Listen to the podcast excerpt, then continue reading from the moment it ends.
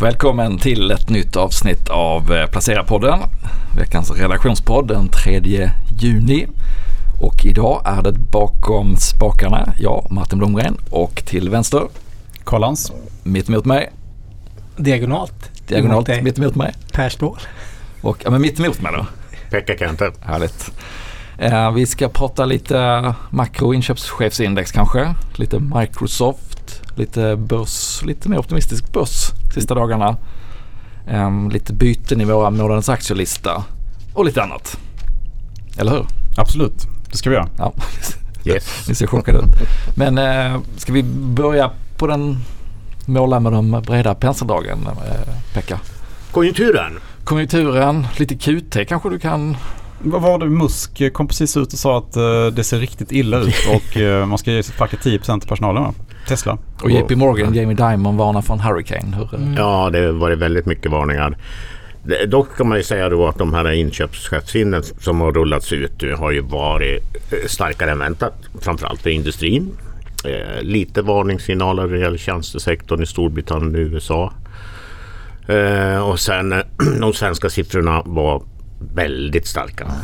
Återigen eh, så sticker ju Sverige ut på något sorts konjunkturmässigt sätt. Eh, tjänstesektorn, eh, inköps, inköpschefsindexet ligger jättehögt.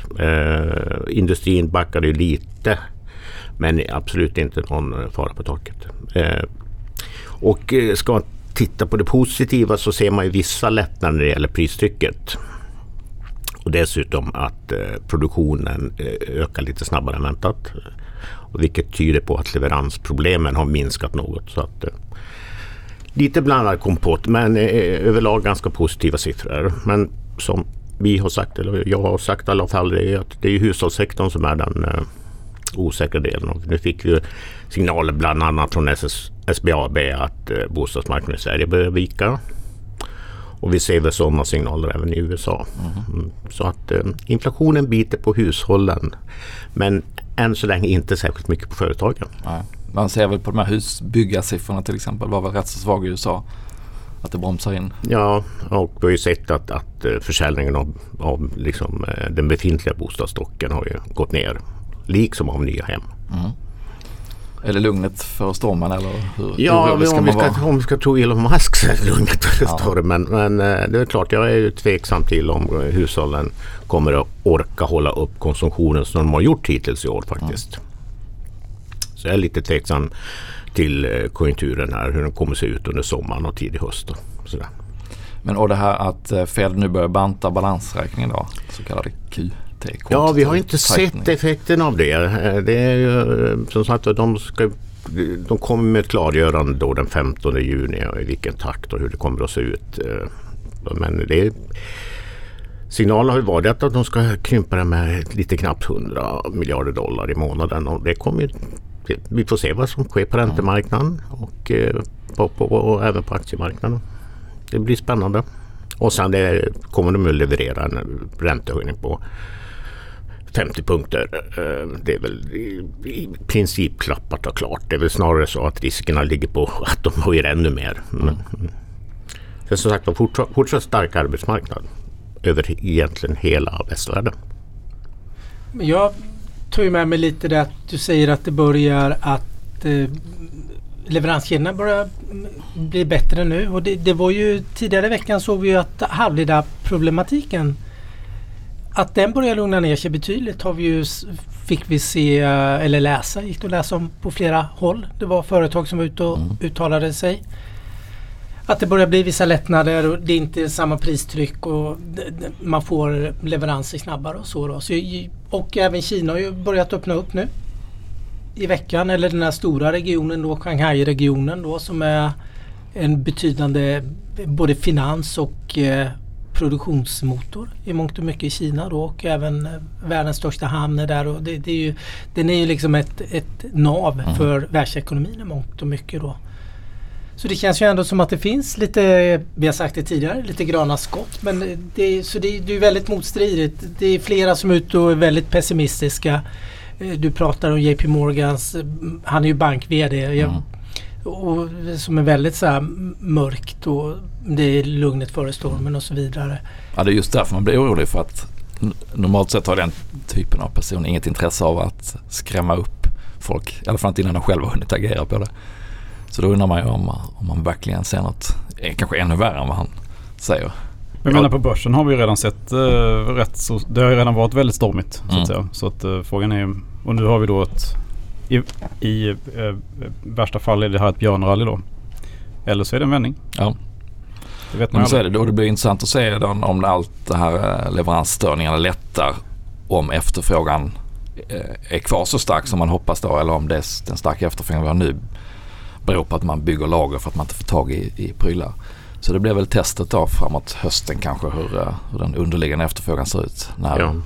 leveranserna finns att tillgå om man vill ha dem då. Ja, det är väldigt tydligt att det har skett en, en, eh, stor lageruppbyggnad liksom, brett. Och det har ju såklart drivit upp produktionen i olika delar av industrin och sådär. Eh, nej men det det är som sagt hushållen som är min största oro. Det tror jag också är liksom Musks oro och de här bankcheferna. Eh, att hur, hur, de, hur hushållen ska orka med de här höga inflationssiffrorna. För första gången på länge liksom sjunkande reallöner och Och många techbolag som stoppar, antingen stoppar rekryteringar eller drar ner på personal. Och det kanske är då en eh, personalgrupp som inte har varit med om att man kan bli av med jobbet tidigare utan som har, folk har skrikit efter dem. Det är ju Ja. positivt å andra sidan om det blir lite lättare där och kanske rekrytera liksom. Inte minst för de bolagen som har haft svårt att rekrytera. Som kanske traditionella Mm. industribolag eller banker eller vad det kan vara som behöver programmerare men som har fått konkurrera med de här glödheta techbolagen. De kanske kan suga upp lite, eh, lite supertalanger då till vettiga löner. Och nu kommer det amerikanska sysselsättningssiffror här på i eftermiddag. Och eh, förhoppningen är väl att vi ska se en viss dämpat lönetryck bland annat och att inte sysselsättningen ska stiga allt för fort. Eh, och det skulle ju lätta trycket på Federal Reserve. Nu kommer de ju att höja. Men så att säga att om vi tittar framåt vad de ska göra efter de här eh, två höjningarna i juni-juli som alla tror på. Eh, så kanske det kan bli lite lugnare. Och då skulle vi kunna börja prata om någon sorts eh, all, reell vändning. Liksom, att det blir inte så hårda åtstramningar som man trodde. Nej, så brukar det vara när man ser, bara man vet var det slutar någonstans så börjar marknaden handla på det. Det behöver inte ha hänt redan.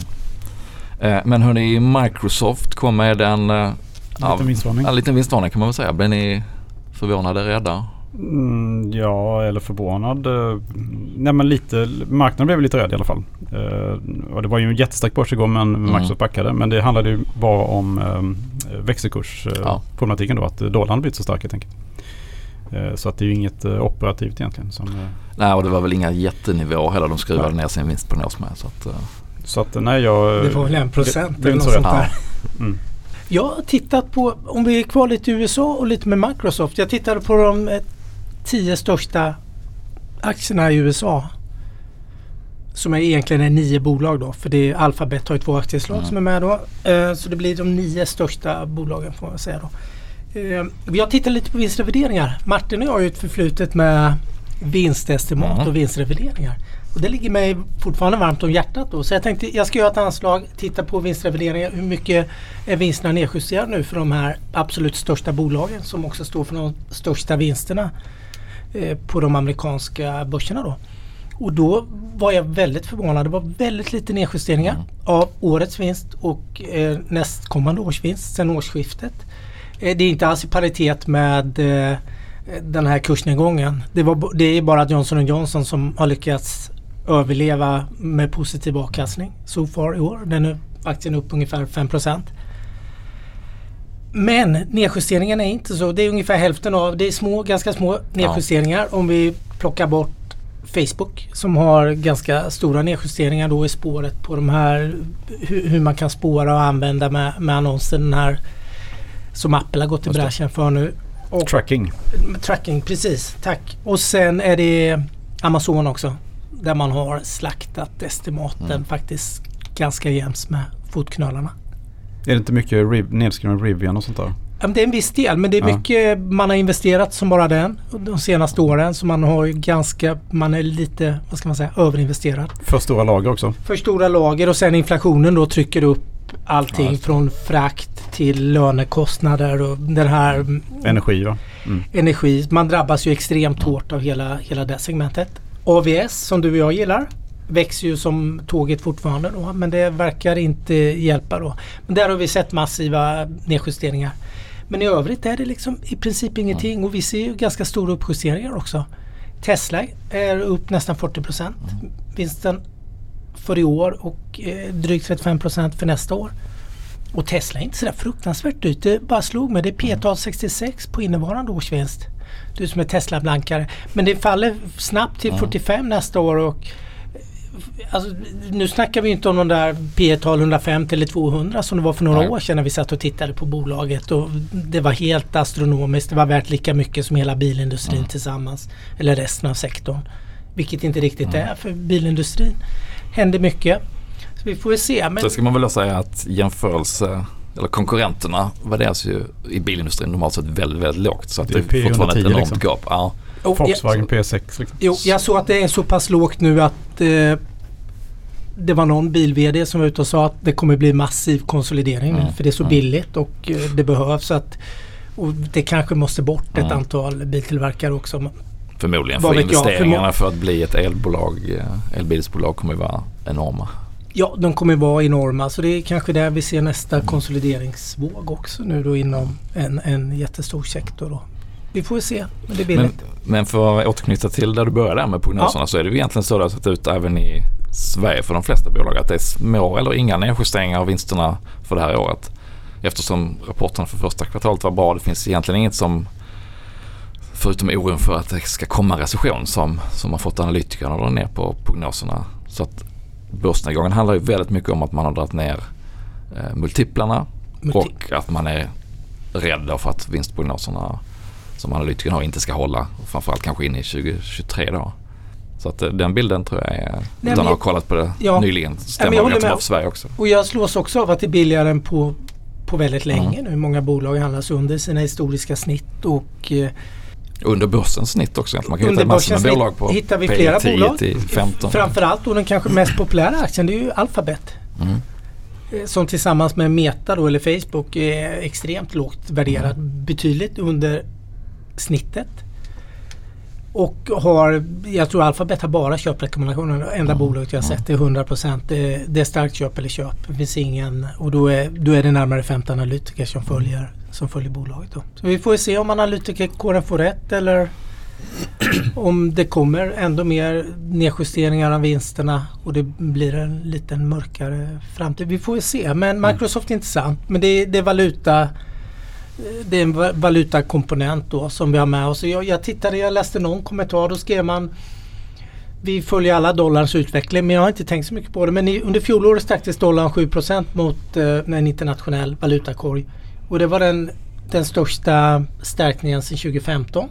Och sen har den här uppgången fortsatt i år då, och vilken menar att det är ganska naturligt att det blir problem för de stora amerikanska bolagen som exporterar ex- extremt mycket. Då. Att det, det, det är absolut inget konstigt utan det, det borde vara det mest självklara som man kan se. Vad, vad tänker du om det här Pekka? Alltså, ja, nej, men alltså, det, det finns väl två skäl till egentligen att dollarn har gått så starkt, i alla fall i år. Då.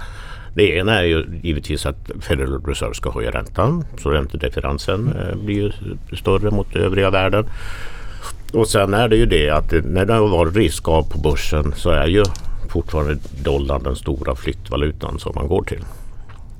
Men nu har ju dollarrallyt kommit av sig lite grann. Ganska mycket va? Ja, Mm. eh, det, den var ju en bra bit över 10 kronor. 10-20 nästan? Ja, 10-20 och nu är den ner. 9,70 någonting. Eller 9,60. Eh, ja, jag har inte den dagsaktuella kursen i huvudet tyvärr men det är väl någonstans, Någonstans där ligger. Mm. Vad är det att de andra, att alla andra har börjat sina räntehöjningscykler också? Ja, och, och sen eh, om man ska då tänka positivt så är det väl eh, möjligtvis att det är lite risk på på börsen också. Ja. Så att, eh, men som sagt då, vi fick ju rekordhög inflation i EMU-området här nu och 8,1 procent liksom inflation i maj och eh, så att ECB kommer ju höja. Och det är ju de här, eh, inte alltid nivåerna som spelar roll utan det är ju liksom själva riktningen då. Så att ECB kommer troligtvis att höja i sommar också. Men du, vad händer med spreadarna då? Med, med de så kallade PIGS-länderna då? Och Tyskland?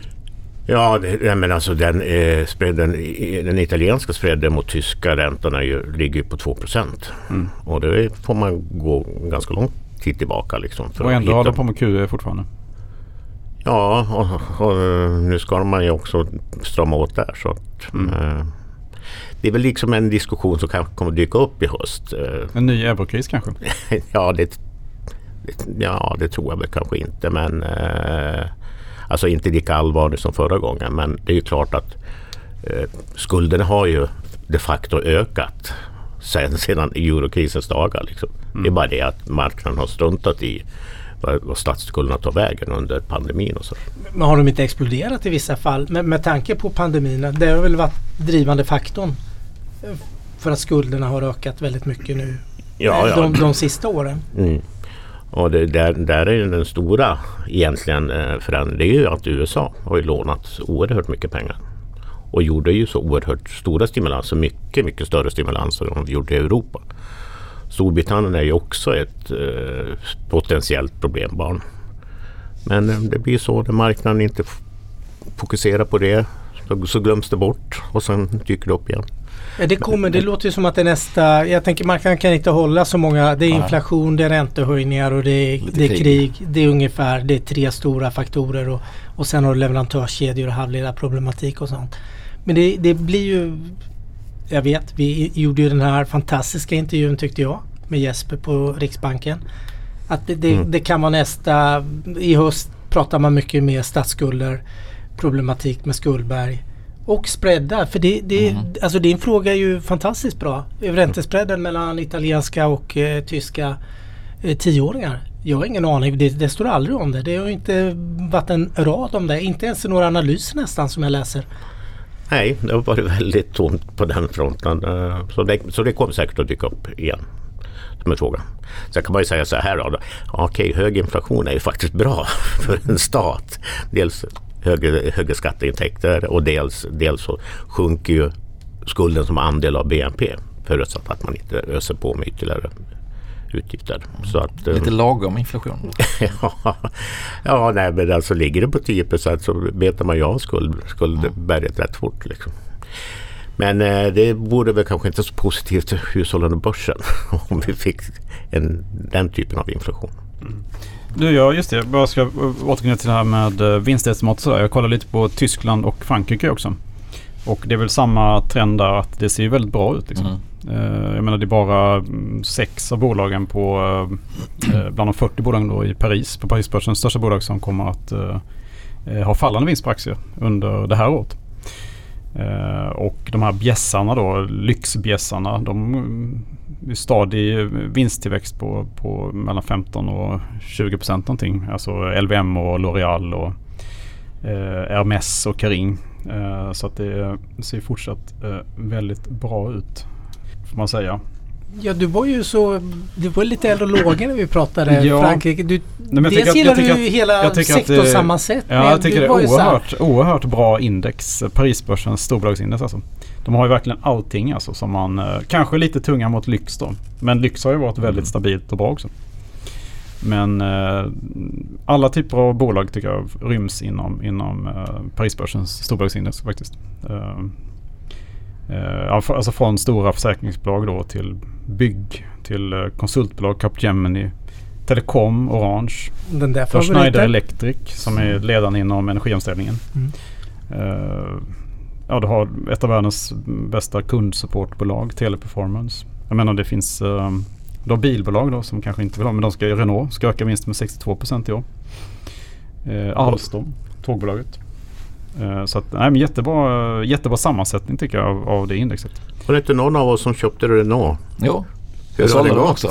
Jag har sålt dem. Jaha. Med vinst. Okej, okay, grattis. Lite för tidigt för man fortsatt upp. Men, men om vi går till... Eh, Tyska börsen ser ja. ju lite sämre ut faktiskt. Uh, där är det ju då um, en tredjedel kommer faktiskt att minska vinsten här under det här året. Säger prognosen då enligt ja. faktiskt. Är det någon sektor som sticker ut eller är det Alltså, eh, det största bolaget SAP kommer ju minska vinsten med 25 procent. Eh, och där är det ju mycket konkurrens och det är höga löner. De konkurrerar mot de amerikanska storbolagen Salesforce till exempel. Eh, och de har varit väldigt sena med migration till molnet och sådär. Så de måste ta mycket kostnader för det nu. De har varit lite sega helt enkelt och, och uh, får ta kostnaderna nu då. Eller ta smällen nu. Och sen har de haft då stagnerande omsättning också under många år här. Men den skriver sig, omsättningen skriver sig stiga i år då är tanken. Eh, annars så eh, det man ser är väl att eh, bilbolagens vinster eh, faller lite grann i år. Uh, och där är det väl mycket produktionsstörningar då. Mm. Både Mercedes och uh, BMWs ska, vinster ska falla med runt 15 procent. Och även Continental då till exempel som är en av världens största däcktillverkare precis. Faller ju då.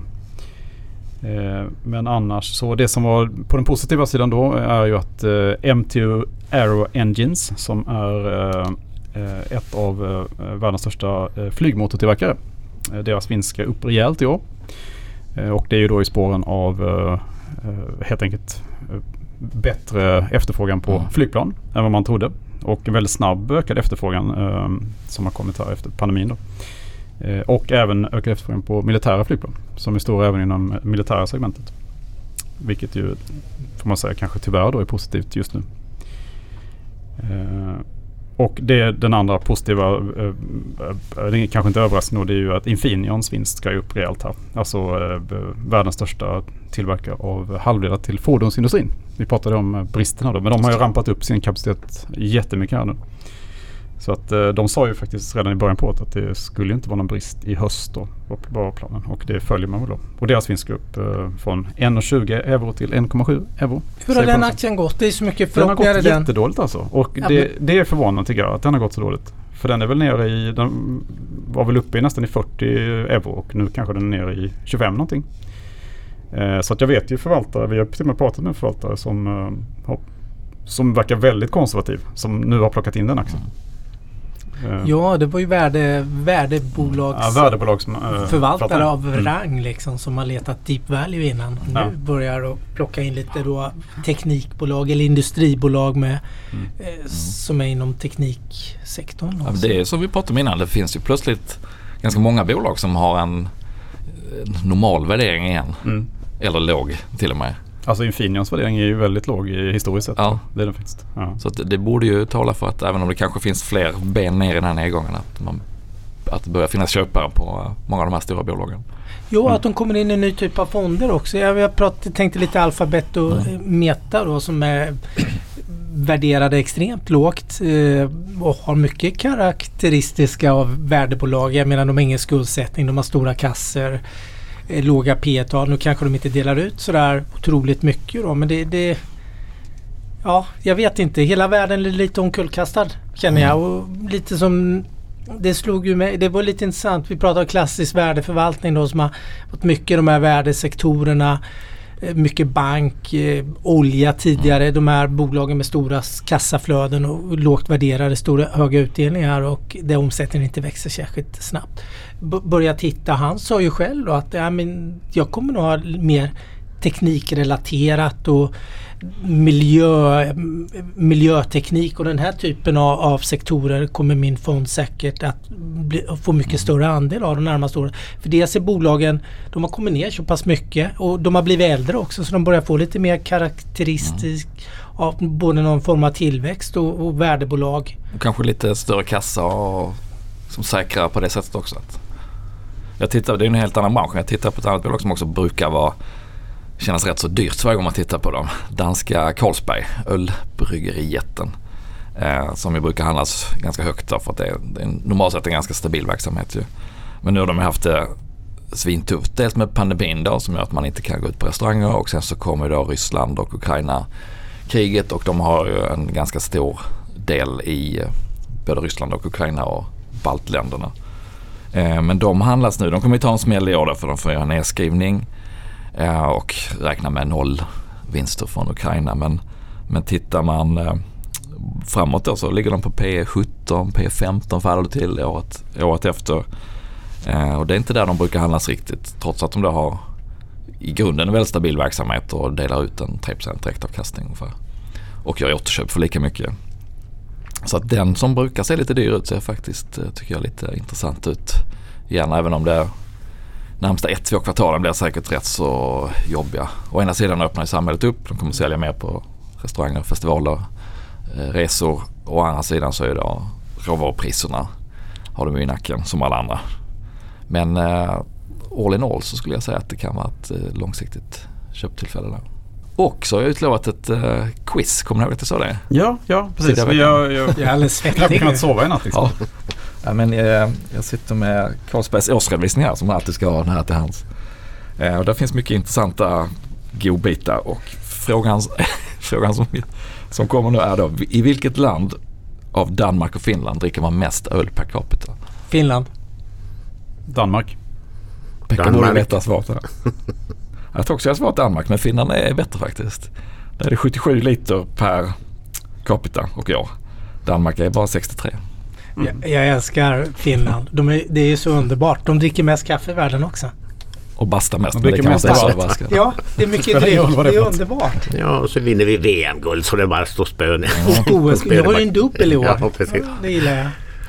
Så det går väl åt lite extra öl i år då. Sverige och. Norge för övrigt ligger på samma 50 liter per person och år. Eh, Polen, Tyskland, stordrickare också. Eh, Det riktiga lågvattenmärket är Indierna faktiskt. Två liter per person och år bara. Det är ingenting. Jag har varit i Indien. Där dricker man förbaskat mycket chai-te Ja. Mm. Det var bara de vänder upp och ner på teen så här. Ja, prioriterar helt fel. Så lite konstnärligt och sen dricker man te till det sprutar ut Ja. genom öronen. Men det är gott det också. Jag har en fråga på statistiken Ja, som är till Pekka och dig. De där alla- 50 litrarna. Ja. Är det stor variation? Är det hög volatilitet mellan hög och lågkonjunktur? Eller är det, du säger att det Det är är stabil stabilt. verkan. men Är det stabilt? Är ganska stabilt. Däremot har ju om man tittar på en långsiktig trend så har ju ölbolagen haft det lite tufft för att vindrickandet har liksom tagit, mark. Så att öldrickandet globalt, förutom i liksom Asien där man, eller länder där man ska man säga, flyttar sig uppåt till medelklass och man dricker mer av allt då väl. Där man dricker mindre te. Ja, precis. Eh, Men annars så, så har inte öl varit någon jättetillväxtmarknad. Vilket ju är en förklaring till att vi har sett de här enorma konsolideringarna de sista 10-20 åren där en stor del av världsmarknaden nu består av Anheuser Busch InBev som är den stora jätten som har köpt upp massa andra. Och så är det Carlsberg och så är det Heineken och så är det Molson Coors heter de väl numera efter några samgåenden och ett par kinesiska. Så att de har ju fått bygga vinsttillväxt genom att köpa upp varandra och, och eh, då samordna liksom bryggerierna i jätte samordna produktionen i några få jättebryggerier. Så långt från mikro man kan komma. Så långt som mikro, precis. Och så köper de upp de här mikrobolagen och behåller varumärkena så tror man att man köper ett, Mm. ett craft beer fast egentligen är det Carlsberg som, Ett som brygger. fantastiskt eh, sådär, oligopolmarknad har man lyckats skapa under Ja. de här 30-40 år. För jag har ju följt det lite också Mm. på något sätt. Och det har accepterats av alla. Ja. Det är ingen som har ifrågasatt det heller. Ja, men samtidigt ska man säga som du är inne på Karl, att det finns ju de här mikrobryggerierna. De poppar ju också upp överallt och, och tar, tar mark men de, de köps också upp efterhand av, av de stora. Om det är bara att titta på Norden, vi som, som har varit med ett tag minns ju att det fanns ju eh, liksom Pripps och Falcon och det fanns väldigt många olika. Nu är ju det mesta Carlsberg i hela Norden. De är ju etta i alla nordiska länder. Så att de har ju konsoliderat eh, marknaden här och, och de andra har tagit sina delar av, av världen. Men det har funnits otroligt mycket mikrobryggerier också. Och Jag Mm. tycker det är så här, folk har ju startat eh, egna mikrobryggerier i sina källare och sånt där liksom. Det har ju liksom eh, poppat upp något. eh, Eller, det kan, trenden har minskat nu gissar jag efter pandemin här. Men eh, innan Mm. det så var det ju extremt starkt trend. Ja, så är det. Och det är ju kul. Men om man pratar lönsamhet så är det här ett volymspel av rang. Så det gäller att ha, Mm.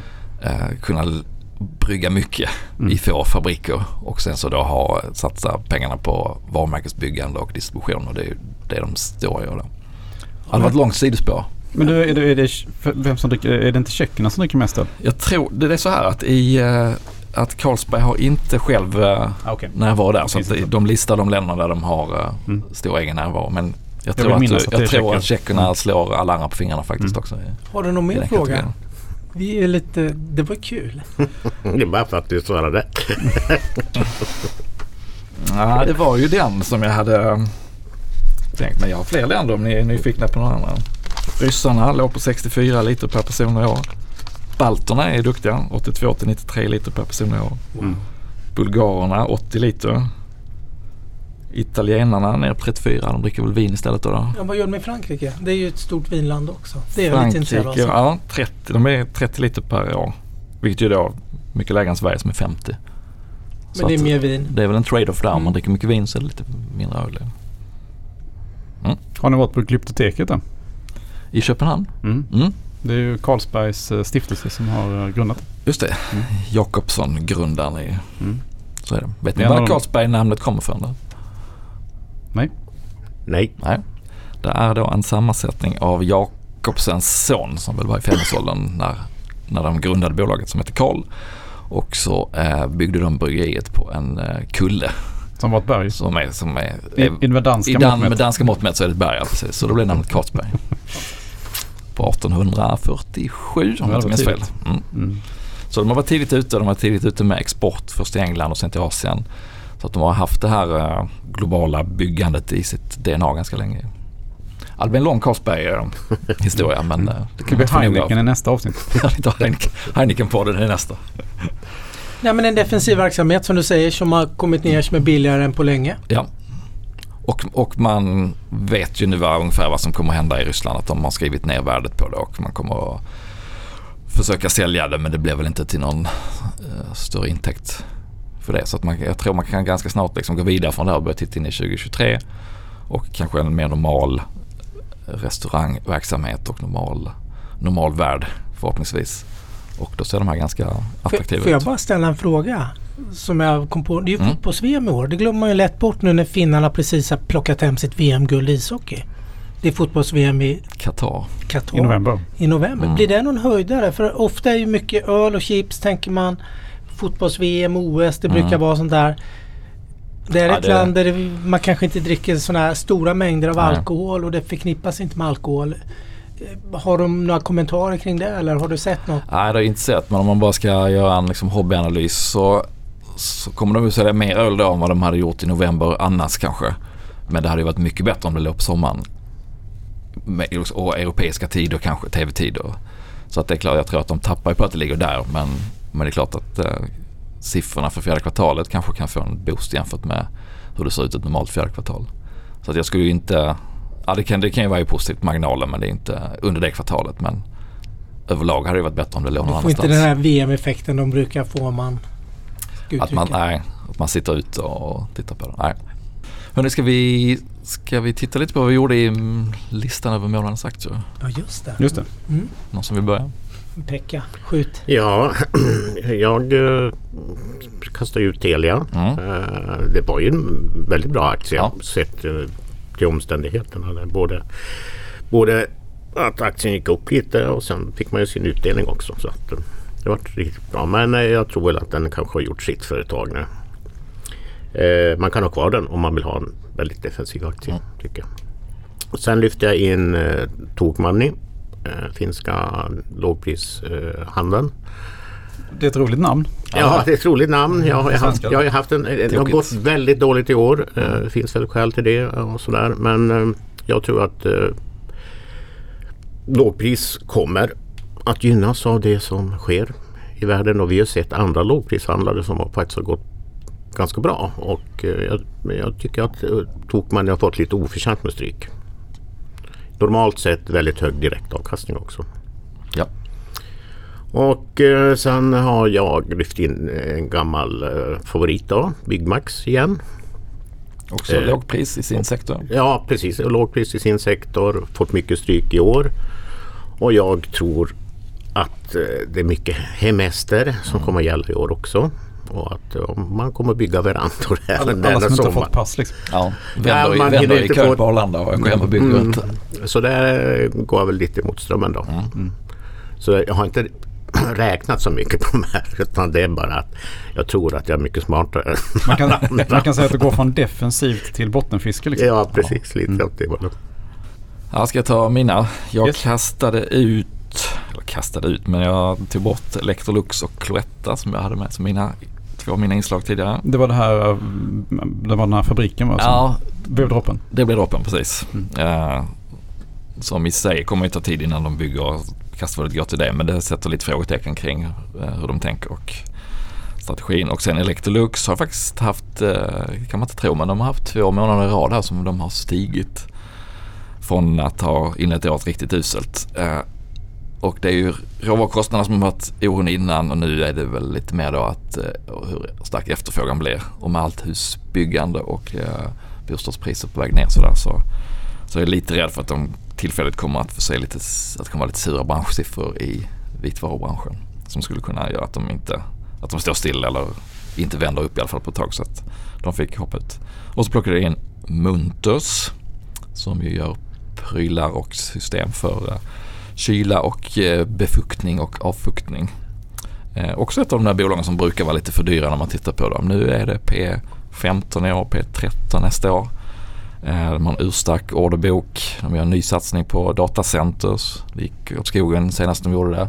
Det var en av de liksom, trumfkorten de hade när de gick till börsen senast. Mm, Sälj att de var att de det var på väg att växa. Bra, ja. ja precis. Mm. Det var bara ett litet område men det växte mycket och sen så var det en satsning som inte föll väl ut då. Men nu har de ska man säga, gjort ett omtag och uh, köpt ett, ett bolag inom den sektorn och uh, satsat på ett lite annat sätt. Så att jag tycker förutsättningarna är mycket bättre plus att de har den här starka orderboken som sträcker sig ett, två år framåt och låg värdering. Så att uh, det kan vara ett bra tillfälle att plocka in en ett fint bolag. Mm. Det var mina 50 cents. Mm. Jag eh, valde att plocka in eh, Carl Zeiss Meditech. Kan säga att jag bottenfiskar i kvalitet då. Mm. För att eh, de eh, är ju då ledande inom eh, eh, vad säger man, verktyg och instrument för diagnosti diagnostik och operationer av ögon. Oftalmologi kallas det med ett finare ord. Och även, de är även ledande inom mikrokirurgi. Verktyg för det. Och de har, eh, aktierna har gått ner ganska mycket. Eh, men de har, de har värderat ganska högt också. Mm. Men de har nu senaste rapporten rekordstor orderbok. och det finns en stor vårdskuld att arbeta av. och det som har sänkt dem då är ju framförallt ja, det är ju rädsla för Eh, för nedstängningar i Kina och sådär. Eh, men eh, det verkar inte finnas någon de håller fast vid målen som mm. de har sagt. Mm. Så att, nu kan P30 är det nu då. Men det är som sagt väldigt defensivt och vi kommer ju leva längre i världen och få allt mer grå och grön starr. Så att det där är en, ett, en framtidsaktie mm. faktiskt som jag tycker man kan plocka upp på den här nivån i långsiktiga och framförallt defensiva portföljer. Gott. Stålis? Stålis har... Jag är mest glad att jag inte tog ut Blackrock i mm. förra månaden höll jag på att göra. Den har rusat upp nästan 20 sen botten i ja, 20 maj eller någonting. Och även ASML då. De har ju haft det tungt. Jag har valt att ha dem kvar. Nu har det börjat betala sig. Jag har plockat in en defensiv aktie med lite strukturell tillväxt, lite samma, inte riktigt samma case men man kan se det samma investeringscase som Carl pratar om. Är defensivt, det är franska Air Liquid. De var säkert med bland dina bolag. Definitivt. Men det är stabil verksamhet så de, de har, vinsterna tickar uppåt men det är inte de här extrema eh, tillväxttalen. Det är väldigt stabil verksamhet. Industrigaser är de näst störst i världen på efter tyska Linde. Mm. Som, äger, som äger AGA. AGA bland annat, vi som är gamla i gamet mm. och varit med när AGA blev uppköpt. En fin svensk industriklenod. De är jätteduktiga. De är med i miljöomställningen nu. De lä lägst hängande frukterna i den här stora miljöomställningen som måste göras nu. EU har ju liksom tagit taktpinnen nu. Det är 2030 och 2050 som gäller. 2030 ska vi ner koldioxidutsläppen. Ska de vara lite drygt halverade. Och det gäller ju för industrin. Du, du ska kunna leverera liksom mycket mindre utsläpp och mycket mindre miljöpåverkan. Och då eh, finns finns Aliquid där med sina industrigaser. Det är mycket vätgas och sånt du kan ersätta. Vi pratar fossilt stål. Jag såg att det var i tidningen idag senast. Att nu är biltillverkarna ute och klagar på att vi får inte fram eh, fossilfritt stål i den eh, takten som vi behöver eller vill ha. Och eh, här är Air Liquid en jättestor spelare. De, finns i alla stora industriområden i hela Europa. De levererar industrigaser, man kan industria med vätgaser. Mm. Och sen håller de på med det som också är väldigt intressant. Det är det här carbon capturing, alltså få, fånga in koldioxid. Vilket är en väg att gå då om man inte kan eh, minska industriprocessen så mycket då för att du behöver vissa insatsvaror då. Så, så kan du skapa, ta det den vägen då. Ligger rätt i tiden. Det finns både strukturell tillväxt i det och det, det finns en form av eh, stabilitet i verksamheten då som är extremt stabil. Parisbörsens sjunde största bolag är det och vinsten ska upp med 18 procent i år per aktie. Säger prognosen. Ja, eh, vi får se. Men det, det ser jättespännande ut tycker jag. jag. Det kanske inte är det här som vi kommer se eh, som Blackrock eller Ingen ASM nu. Som har, ja, men som har rusat 20% nu på två veckor. Eh, Det kommer vi inte se riktigt för det, den är inte ner nästan någonting i år. Då, för det.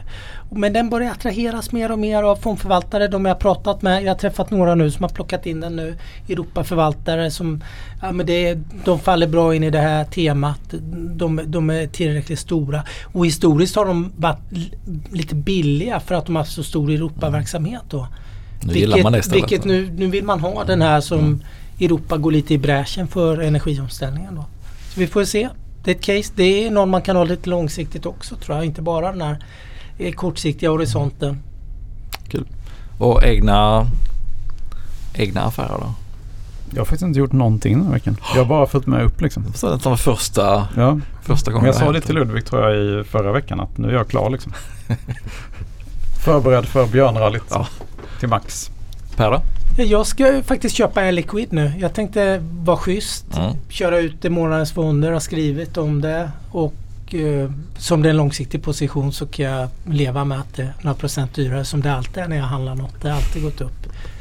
Eh, så mm, jag ska göra ett litet miljöteknik rationaliseringsbett där med ett antal bolag. Du sanerar portföljen. Ja, jag Miljösanering. Miljösanering. Nej men jag, jag vill ha den här strukturella. Jag tror att det kommer... Det finns vissa teman som kommer pratas mycket om. Det kommer bli mycket mer skuldsättning framöver. När inflationen har bedarrat.